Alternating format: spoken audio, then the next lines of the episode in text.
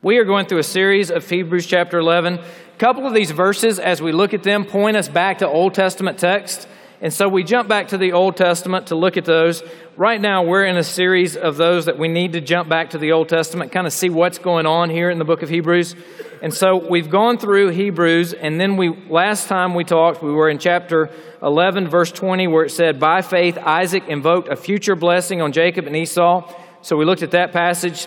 Today, we're looking at verse twenty-one where it says, by faith, Jacob, when dying, blessed each of the sons of Joseph, bowing in worship over the head of his staff. That passage is Genesis chapter forty-eight. So if you have your Bibles this morning or your electronic devices or whatever you're using, and I know that you have something, flip them, open them, scroll to them, click them, whatever you need to do to get to Genesis chapter forty-eight. Genesis chapter forty-eight is a chapter of twenty-two verses, and we're going to be looking at all twenty-two verses this morning, but I think our time will go rather quick in looking at that, and then I have some points of application for you. It's a narrative passage. A lot of times with narrative passages, you don't give the main idea of the passage up front because it steals the thunder of the narrative story. You know, a story usually starts out, gives you context, rolls through, leads to a point, you have a resolution, you give that point at the very end. This particular story, though, doesn't really fold out that way, so I'm going to give you the central idea of the text right up front so you can think through that idea of the text as we walk through this narrative portion. I believe the central idea of Genesis chapter forty-eight is that Jacob has learned that God is faithful to be with you and to keep his promises. Jacob has learned that God's faithful. He's going to be with him. He was with him through a whole lot of circumstances that we will briefly gloss over, but he was also faithful to his promises. If there's one thing that we could all do to learn and to live by daily on a constant basis, is that if you are a believer in Christ, God is with you. He is with you even when you don't think he's there. And he's going to keep his promises. The promises he's given us in his word, he is faithful to those. He will keep those. And so the central idea of our text as we walk through this is that Jacob has learned that God is faithful to be with you and to keep his promises. Now, let me try to set it up this way. Oftentimes in life, we feel like the Christian life should be this cookie-cutter type life. You live life, you get saved, the cookie-cutter comes out, it presses into the dough of flesh, you pop out something that looks perfect, you trim off the edges so that it's in great shape, and then you have the perfect cookie-cutter Christian.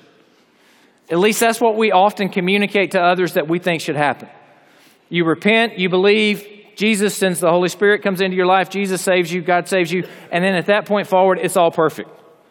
Unfortunately, that's not what happens. We have baggage. We have baggage from past bad decisions that we have made. We have baggage from the sinful flesh that causes us to have temptations and urges that we sometimes give into. We have baggage because we live in a fallen world, and this fallen world causes us to give into things that we shouldn't want to give into. We have baggage because there are tragedies that have happened to us. Perhaps even no fault of our own, tragedies have come into our life that were beyond our circumstances or controls, and they have affected us. They've affected the way we view life. They've affected the way we live. They, they have left scars on us that we're trying to get over or that we're trying to live through, and we don't look like that perfect little cookie.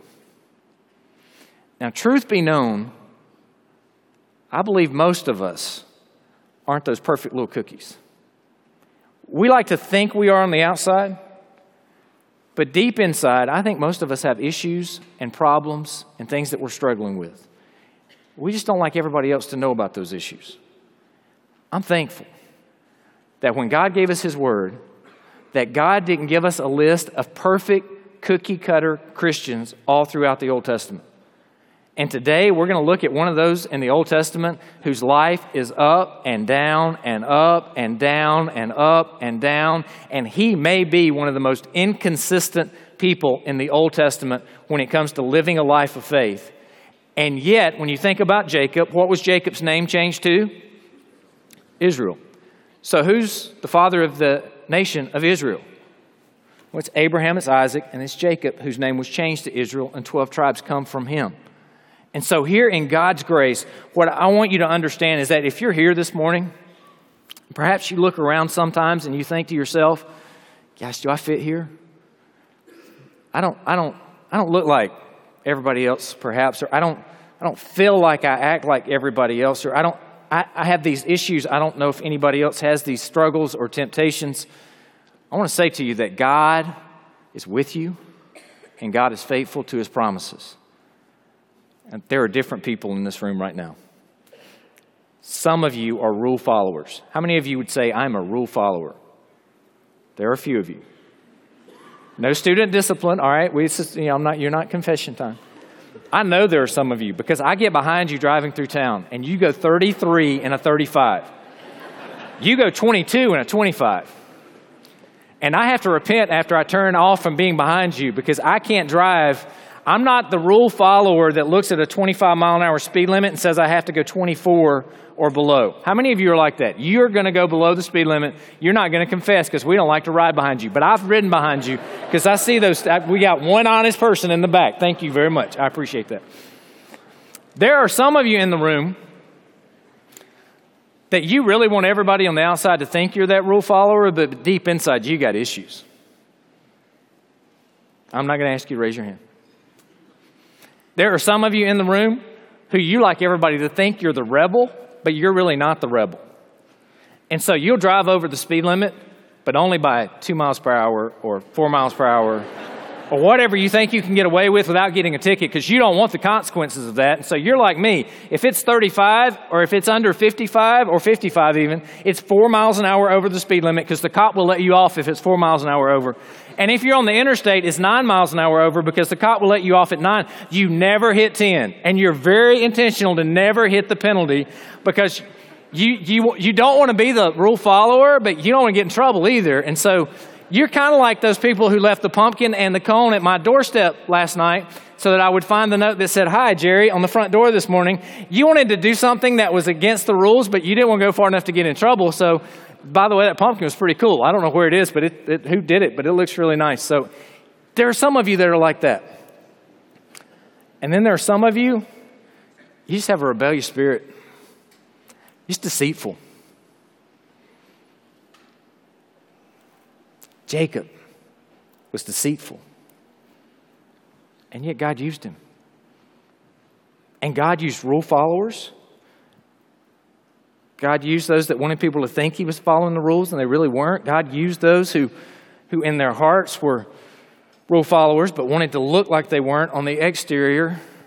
And God used people who were deceptive and deceitful all throughout. And so Genesis chapter forty-eight, let's roll through this and look at this, and then I'll get to about four points of application for you. Would you stand in the honor of the reading of God's word as we read the first few verses here? Genesis chapter forty-eight says, after this, Jacob was told, behold, your father is ill. So he took with him his two sons, Manasseh and Ephraim. And it was told to Jacob, your son Joseph has come to you. Then Israel, and notice the change there from Jacob to Israel. It flips back and forth all throughout, but Jacob's name was changed to Israel, so it's talking about the same person. So then Israel summoned his strength and sat up in bed. And Jacob said to Joseph, God Almighty appeared to me at Luz in the, na- in the land of Canaan and blessed me and said to me, behold, I will make you fruitful and multiply you and will make of you a great company of peoples and will give this land to your offspring after you for an everlasting possession. And now your two sons who were born to you in the land of Egypt before I came to you in Egypt are mine. Ephraim and Manasseh shall be mine, as Reuben and Simeon are mine. And the children that you fathered after them shall be yours. They shall be called by the name of their brothers in their inheritance. As for me, when I came from Paddan, to my sorrow, Rachel died in the land of Canaan on the way, when there was yet some still distance to go to Ephrath. And I buried her on the way to Ephrath, that is Bethlehem. Dear Lord, as we look at your word today, we pray that you would be lifted up. God, we pray that we'd be honest with where we are with you, because, Lord, you already know. And so, Lord, we pray today that you would show us your grace, your beauty, your majesty, your glory, and that you would help us just to catch a glimpse of that in our lives and to understand that you truly are faithful. You're trustworthy. Lord, we ask all this in Jesus' name. Amen. You may be seated. what we see here happening in Genesis chapter forty-eight is we just finished Genesis chapter forty-seven, where Jacob talked to Joseph and he said to Joseph, I'm going to die. I don't want to be buried here. Take me out and bury me somewhere else. And he gives him the place where he wants him to be buried, so that he would be buried where Abraham and Isaac were buried. He didn't want to be in that location. And so apparently funeral arrangements were being made. He was getting old. He was getting weaker. As funeral arrangements began to be made, he still hadn't passed on yet. And in chapter forty-eight, it says, after this, Joseph was told, behold, your father's ill. It's kind of like that phone call you get that says, you know, grandpa or grandma's taking a turn for the worse. We need you to come home. Or mom and dad have taken a turn for the worse. We need you to come home. And here Joseph gets that phone call. Your dad is ill. You need to come. So he took with him his two sons, Manasseh and Ephraim. And you'll notice here in the text, it says Manasseh and Ephraim in that order, because Manasseh was the older son, Ephraim was the younger son. And so as it's telling the story to set up the scene, it mentions Manasseh first, Ephraim second. And it was told to Jacob, your son Joseph has come to you. So then Israel, and you'll see the switch between the name there of Jacob, and Jacob we know means the deceiver, the one who is constantly trying to overcome, the one who is striving to overcome. The name switches to Israel, and you know from your Old Testament history that Jacob wrestled with the angel who was Jesus, and Israel is what his name was changed to, and as he was changed to that name, Israel means the one who is striven with man and God and overcome. And so here Israel is mentioned to remind us of the past of Jacob and everything that's in the context of the book of Genesis. So Israel's in bed. He's sick. He's about to die. He struggles with his strength because his son comes in. Maybe you can relate, maybe you can't. But you're in a moment of weakness. You're in a moment of where you're really hurting, but somebody walks in and you don't want them to see you in that moment of weakness. The last thing you want them to have in their mind is a picture of weakness as one of their last memories of you. And so you gather up all your strength and you strain and you do everything you can to muster up that strength and to sit up. And so he got his strength. He sat up in bed. And then Jacob said to Joseph, and he begins a testimony here that's in quotes. And he says, God Almighty. Now, what I want to point to right here is what's not in the text. He begins with God Almighty, and then he talks about the promise that God made to him at the place that he renamed Bethel. But what he doesn't start with, and you remember the life and the story of Jacob, and you remember some of what we discussed last time, Jacob was a deceiver. He doesn't start with the fact when he's talking to Joseph at the end of his life and say, Joseph, he's pretty good at deception. Remember that time that I took the birthright from my brother just because I had some red stew ready when he was coming back and he was really hungry and thought he was going to die? Yeah, that was pretty slick. You remember that time I deceived my dad and we did all this elaborate study and, you know, my mom took care of baking the, the goat and made it all taste just right. And we put the, the fur on my hand so that when he touched, he would feel. And I even put on my brother's clothes so that I could be deceptive in the smell and smell like my brother. And we deceived my dad, and I stole my brother's blessing too. That's not where he starts when he's giving his testimony. When he's giving his testimony here, where does he start? He starts with not what I've done, but he starts with what God has done. And I think there's a lesson for us here in our life is that sooner or later in our walk with Christ, we need to move past the look what I've done and the look at me and the focus on myself. And we need to move to that point where we're recognizing that God all along has been the one doing it. God gave us abilities that even if we were faithful in those abilities, they come from Him. He's orchestrated the circumstances. He's the one that's allowed all this to take place. And so our testimony, and even when we share our testimony, our testimony with others should not be look what I've done. Our testimony of our profession of faith with others is not, look at the decision I've made. Our testimony with others is, look at what God has done. God is the one that is faithful. He is the one that has loved us and has created us and has graciously sent His Son to die for us and has given us the Holy Spirit to live within us. He is the one that is with us in the bad times and the good times, that wants us to succeed in life and to do great things in life for His honor and His glory and to use us in His great purpose. It's all about God. And the sooner we get the me out of the way so we can focus on God, the better we're going to live the Christian life. He starts. God Almighty. God Almighty appeared to me. He appeared to me in the land of Canaan. He blessed me and He said to me, behold, I will make you fruitful and multiply you. This is the promise that you will recognize that was repeated from Genesis and repeated in Abraham and repeated to Isaac and was repeated to Jacob. And now Jacob is recounting this promise as an old man, and he has about seventy-five descendants. And so God has multiplied him. He has seen some of the fruit of this promise, but he still doesn't live in the promised land yet. That promise has still not been fulfilled.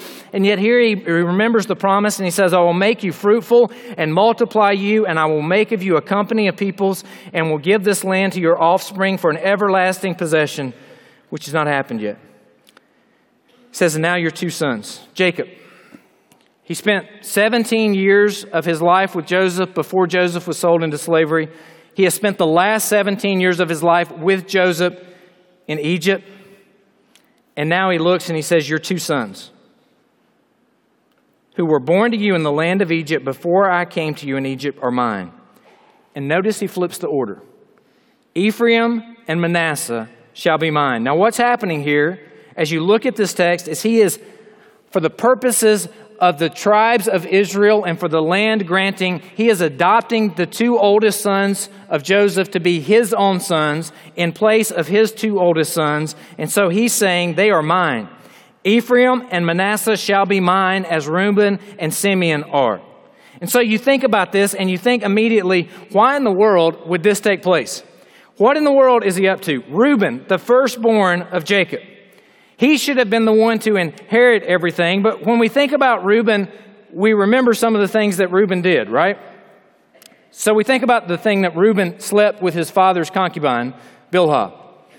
We look here and we see also Simeon, and we think about Simeon, and you remember the story of where their sister was defiled and she was raped.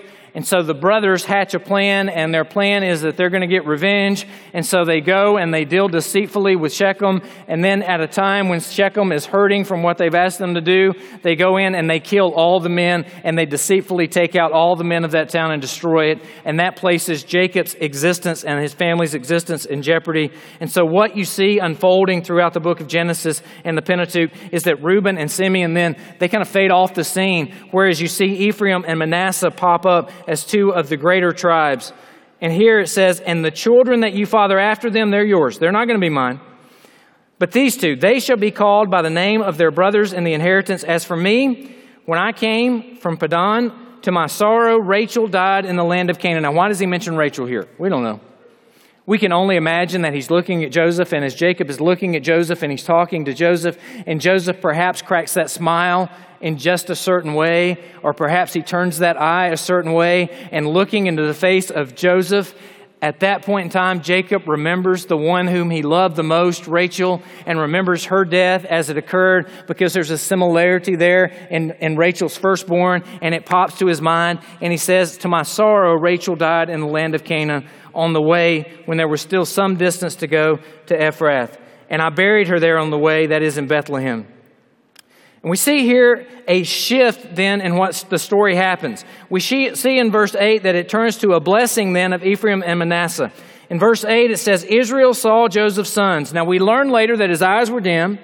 He had a hard time seeing, so we don't know if the sons were standing there all along and he just didn't see them. We don't know what was happening, but all of a sudden he realizes, wait a second, there are other people there with him. And so in the text shifts in verse eight and he says, Israel saw Joseph's sons, and he said, who are these? Maybe he couldn't see them clearly. Maybe he was asking that rhetorical question. But when he says, who is these? Joseph says to his father, and notice what he says, these are my sons whom God has given me here. It's important to realize that Joseph knew that his offspring was a gift of God. And even from the naming of those that God has given him, you caused me to forget my troubles, to forget my father's household. You've caused me to be fruitful and prosperous in the land that you have sent me to. And so he's even named them after what God has done. And then he says, bring them to me, please, that I may bless them. Verse ten, it says, now Israel's eyes were dim with age. Oh, and immediately our mind pops back. Dimness of eyes. You remember a story about the dimness of eyes? A story pops right back into our mind about Jacob in his early years as the deceiver, and he could not see And perhaps even in Jacob's mind, as he looks out, he puts himself in his father's position as he cannot see clearly and his senses are dulled as he's there at the end of his life and he's offering a blessing. And so it brings all of this back to mind quickly here as we see it. And then he says, Joseph brought them near to him and he kissed them and he embraced them. And Israel said to Joseph, I never expected to see your face. And behold, God has let me see your offspring also. He recognizes God's blessing to him here and that he sees Joseph. And then he also sees his offspring. So then it says Joseph removed them from his knees. And I'm not sure exactly how to explain that portion of the text. As we've studied this, Joseph's sons would have been between eighteen and twenty years old. I'm not sure what in the world they were doing on his knees or what that expression means. And so you can figure that out and send me an email and let me know once you find out. But He, he says he removed them from his knees and he bowed himself with his face to the earth. And it says Joseph took both of them. Ephraim was in his right hand and he moved him toward Israel's left hand. Manasseh was in his left hand and he moved him toward Israel's right hand. And so intentionally here, Joseph has taken his oldest and his next to oldest, and he has placed them in such a way so that when his father Jacob reaches out, that he's going to reach out and he's going to place his right hand on the older, his left hand on the younger, and he's going to give the proper blessing to the oldest son in that order. And then look at what happens here in verse fourteen. Israel stretched out his right hand and he laid it on the head of Ephraim, who was the younger, and his left hand, and he laid it on the head of Manasseh, crossing his hands, for Manasseh was the firstborn. And so here, Jacob understands clearly what he's doing as he crosses his arms to put them on top. So maybe his eyes weren't as dim as we thought they were. And yet here he crosses them over, and it was Warren Wiersbe who said, it's just like God to use any metaphor to bring the cross into any story in the Old Testament. I don't know that crossing an arm really gets us to the cross, but it was an interesting quote anyway. And so here he crosses his arms and he's going to bless them. And listen to the blessing here. It starts off and it says in the blessing, the God, down a couple lines, the God, down a couple of lines, the angel. It's that triune mention of the God, the God, the angel. And he said, the God before whom my fathers, Abraham and Isaac, walked. And so he's refreshing and referring. And in the text here, it's reminding all of the listeners who are going to listen to this. This is the same God that Abraham and Isaac walked. This is the God that is the God of my fathers. And then he says in the next line, the God who has been my shepherd. And so it's not David who first started talking about God the Father as the shepherd. Here we see it's Jacob who initially refers to God as being my shepherd. And you can only imagine in the life of Jacob, who tended to all of those sheep and to all of those goats for Leah and for Rachel, he understood about the life of a shepherd. He understood the detailed intricacies of the life of a shepherd. And he understood how dumb those sheep could be at some times and how stubborn those animals could be as he was trying to shepherd them and guard them and protect them. And as we look at the text, we understand that Jacob probably was, in God's eyes, something of one of those sheep or one of those goats, and that he kept doing bad things or dumb things. He was up and down. He wasn't consistent. He wasn't like Joseph, who was his son. And that in every instance, Joseph took integrity and took the high road, and Joseph was the ultimate example. There's a contrast that's set up here between Jacob, the deceiver, and Joseph, who is the man of integrity. And here he says, the God before whom my fathers walked, the God who has been my shepherd all my life to this day. And he recognized that even in the down times, even in the rebellious periods, God was the shepherd to this day. And he says the angel, the angel who has redeemed me from all evil. What a theologically rich statement that is when he refers back to the angel, and we understand that's the Christophany in the Old Testament, a reference to Christ as Jacob wrestled with Christ. He's redeemed me from all evil. He blessed the boys. He said, in them, let my name be carried on in the name of my fathers, Abraham and Isaac, and let them grow into a multitude in the midst of the earth. And there's something to be learned here that we'll come back to later. But in this passage of Scripture, we see that Joseph's children replaced Jacob's children because of the evil that they had done. And the Bible teaches us all throughout that we reap what we sow. We'll come back to that and hit that again in a minute. When Joseph saw that his father had laid the right hand on the head of Ephraim, it displeased him. So he took his father's hand and he went to move it. He grabs his dad's hand and he goes to move it across to Manasseh's head. And Joseph says to his father, Not this way, my father. Perhaps he thought his father couldn't see. Perhaps he, he thought he had just forgotten or messed something up. And not this way, father. Since this one is the firstborn, put your right hand on his head. But his father refused, and he said, I know, my son, I know. He shall become a people, and he also shall be great. Nevertheless, the younger brother shall be greater than he, and his offspring shall become a multitude of nations. So he blessed them that day. Understanding our theology of the Old Testament, you understand that the older often was replaced by the younger. So how many older siblings do we have in the room? If you're the oldest, raise your hand. Yeah, we don't we don't like this passage. This is not fair. There's there's it's God. He does whatever he wants, right? How many of you are the youngest child in the family? Today you win. That's okay. All of us who are the older, we had our vengeance and our time while you were younger, and all those jokes we played on you and all those things we got you in trouble for that mom and dad never knew about. So today, though, you win. All throughout the Old Testament, think about it. Seth and Cain. Isaac was the younger. Abraham's first son was Ishmael. Jacob was the younger. He was blessed rather than Esau. Joseph was the younger. He was blessed over Reuben. Ephraim was the younger. He was blessed over Manasseh. Moses was the younger. Gideon was the younger. David was the younger. And over and over you see that God does things his way. There's a practical application for us there too. We may have the traditions of man all set up and how we want things to operate, but God doesn't operate by our rules. God sets the rules. And so sometimes when we think God's got to act and do things exactly like we want him to, that's not the case, and that's not what we see here. And we see this blessing that's talked about, and we see that blessing fulfilled when you look into Numbers and when you look into the future, that you see that Ephraim did grow up to be better than what Manasseh was in the tribes, and we don't have time to go into that. But it continues there, and then it concludes here in verse twenty-one where it says this.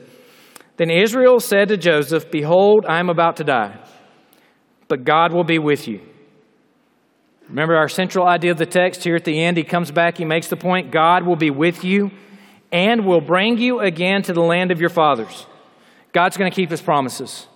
God's made this promise to Abraham, to Isaac, and to Jacob, and now it's continuing on. God's going to keep his promises. We know from the Old Testament that he does. And then he says, moreover, I have given to you, rather than to your brothers, the one mountain slope that I took from the hand of the Amorites with the sword and with my bow. What's our central idea? Jacob, at the end of his life, had learned God's going to be with you, and God's going to be faithful to his promises. So how do we apply this? My first application to you is that the Christian life is not a fairy tale story. We look at the life of Jacob. We understand he had many ups and downs, but we understand that God was still faithful throughout them all. Think about all the things that happened. Think about the first time that Jacob used the name of God. You remember back to our last sermon that we looked at, where Jacob told his father, the Lord your God gave me success, as he was asking him, how did you kill the game so quickly? And so the first time that we have recorded in Scripture that Jacob mentions God, it was deceitful and it was lying. Think about all of Jacob's troubles in his life. Some of you are here and you've had bad things happen in your life, and you've had things happen that maybe I don't understand or some others don't understand, because there are tragedies in your life. And I want you to understand that God can take those tragedies and turn them into good things and triumphs. And we're going to talk about that some more too. But think about Jacob and his troubles. His father liked his brother more than him. He wasn't a hunter. He was a shepherd. His father liked the wild game. His brother was the masculine, manly man. He was the hairy guy. He was the one that dad loved. His brother, who was also very dangerous because he was a hunter, hated him. He had to go live with his uncle Laban, who cheated him. The Bible says he changed his wages no less than ten times. He was deceived and did not marry Rachel, but married Leah. Laban had actually deceived him even in the marriage, and after working for seven years, he had to work seven more for Rachel. Now, this is completely for free, but ladies, if you ever have a guy that tells you that he doesn't, he can't wait or something like that, then here's your response to him. You say, why don't you love me as much as Jacob loved Rachel? He worked for seven years. And then he worked for seven years more. That's for free. I'll stop right there. His daughter was raped. His sons avenged their sister's rape by destroying everybody in the town. Rachel, his beloved wife, died. Reuben, his son, lay with Bilhah, his concubine. His children, oh, they were great, right? They sold their brother into slavery. And then they took the coat, put blood on it, deceived their dad, and said, your favorite son's dead. Judah, his son, then, sleeps with a prostitute who really turns out to be his daughter-in-law, and that's another sermon for another time and another day.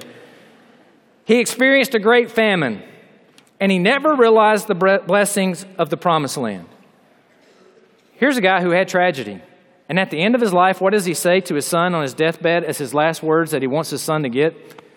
He looks to his son and he says, look, God's going to be with you. God's going to give you those promises that he's talked about.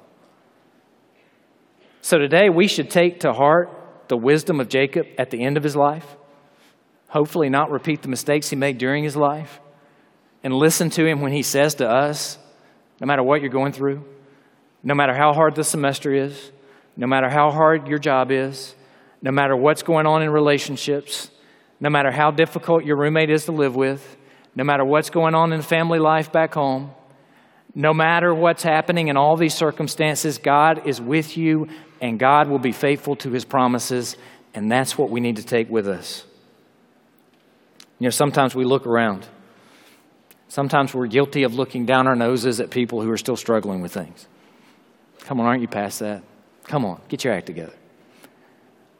And what I want to say to those who are struggling is we're all struggling. And when somebody looks down their nose at you, that's a struggle of pride in and of itself. Don't ever let anybody make you feel like you don't belong as part of God's family and as one of his servants.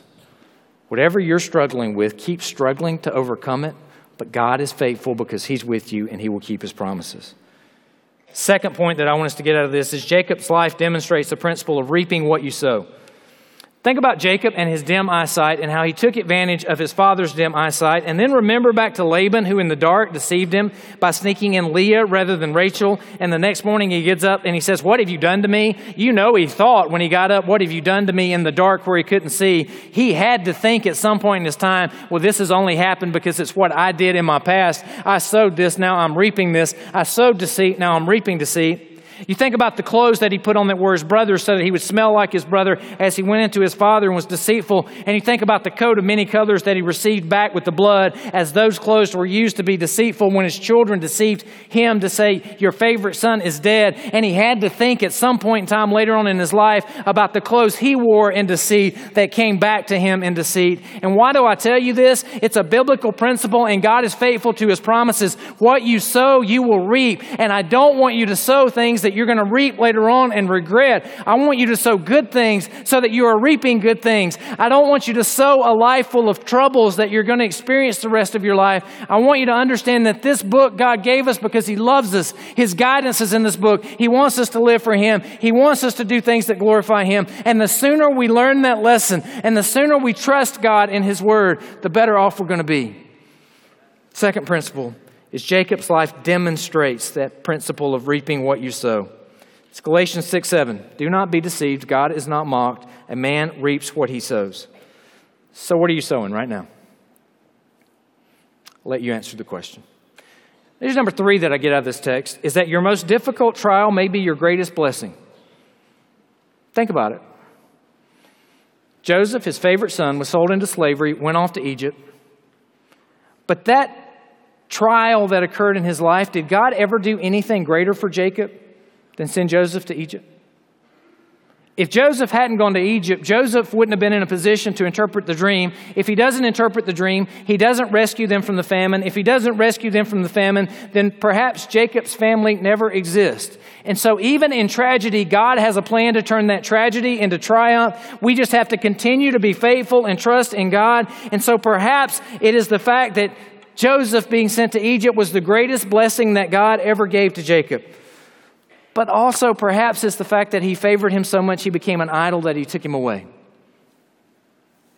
And if you put up any idol in your life, whether that's sports, whether it's a degree, whether it's a grade, whether it's another person, God tends to knock those idols down. It's number four. It's the last one. Jacob's testimony began and ended with God. Verse three, he said, God Almighty appeared to me. Verse twenty-one, God will be with you and will bring you again to the land of your fathers. Doesn't start with himself. He's gotten over me. He started to understand that this life, that this world, that this universe does not center on me. It centers on God. The sooner we understand that in our life and our decision making, the easier road you're going to have and the better it's going to be. God is the one. He's invited us to be part of His great mission. And when we understand that whatever God has given us to do, He's given us to do great things, and they're not trivial, and they're important in the eyes of God, and that we have a purpose and a mission in this life to be on mission with Him, to give Him glory, to love others. The sooner we recognize life's not all about us, but it's about God and it's about loving others, the better we're going to be. And I think this is why he's in the Hebrews eleven passage. And I think this is why the Hebrews eleven writer chose this particular moment to highlight in his life, is that after all he had gone through, after all the ups and downs, the Hebrews eleven writer looks at us and he says to us, look at Jacob. Look at Jacob with everything he went through. And at the end of his life, he says this to his son. He says to his son, God's going to be with you and God's going to fulfill His promises. And so the writer to the book of Hebrews, through the inspiration of the Holy Spirit, says to us here today, to all of us, that God is with you and God will be faithful to His promises. Do you live like that every day? If you do, it means you trust that what God's told us to do in this book, it's for our good. It's not a set of rules that prevents us from doing things. It's guidance that helps us live a life that is a well-lived life fulfilled for Him. You want to live a life that's well-lived? You don't start twenty years down the road. You start today. Whoever you want to be tomorrow, you've got to start becoming today. So I leave you with the central idea of the text. Jacob had learned God is faithful to be with you and to keep His promises. Have you learned that lesson yet? Let's pray. God, there are times in all of our lives, there are days where we don't live like we should. Lord, there are days when maybe we doubt You. So God, I pray that You would help us to remember passages like this in those difficult days. God, I pray that You would help us to be faithful, to lean on You and to trust in You. God, most of all, I thank You for Your mercy and Your grace that we don't deserve, that You've extended to us. In good times and in bad times, Lord, You're still there and You're still stable, and You're not a God that's up or down. You are a God that is faithful, and we thank You for it. Lord, we pray that You would help us to live in a way that holds forth the gospel, to live in a way that glorifies Jesus. That's our prayer. In Jesus' name we pray. Amen. And you are dismissed.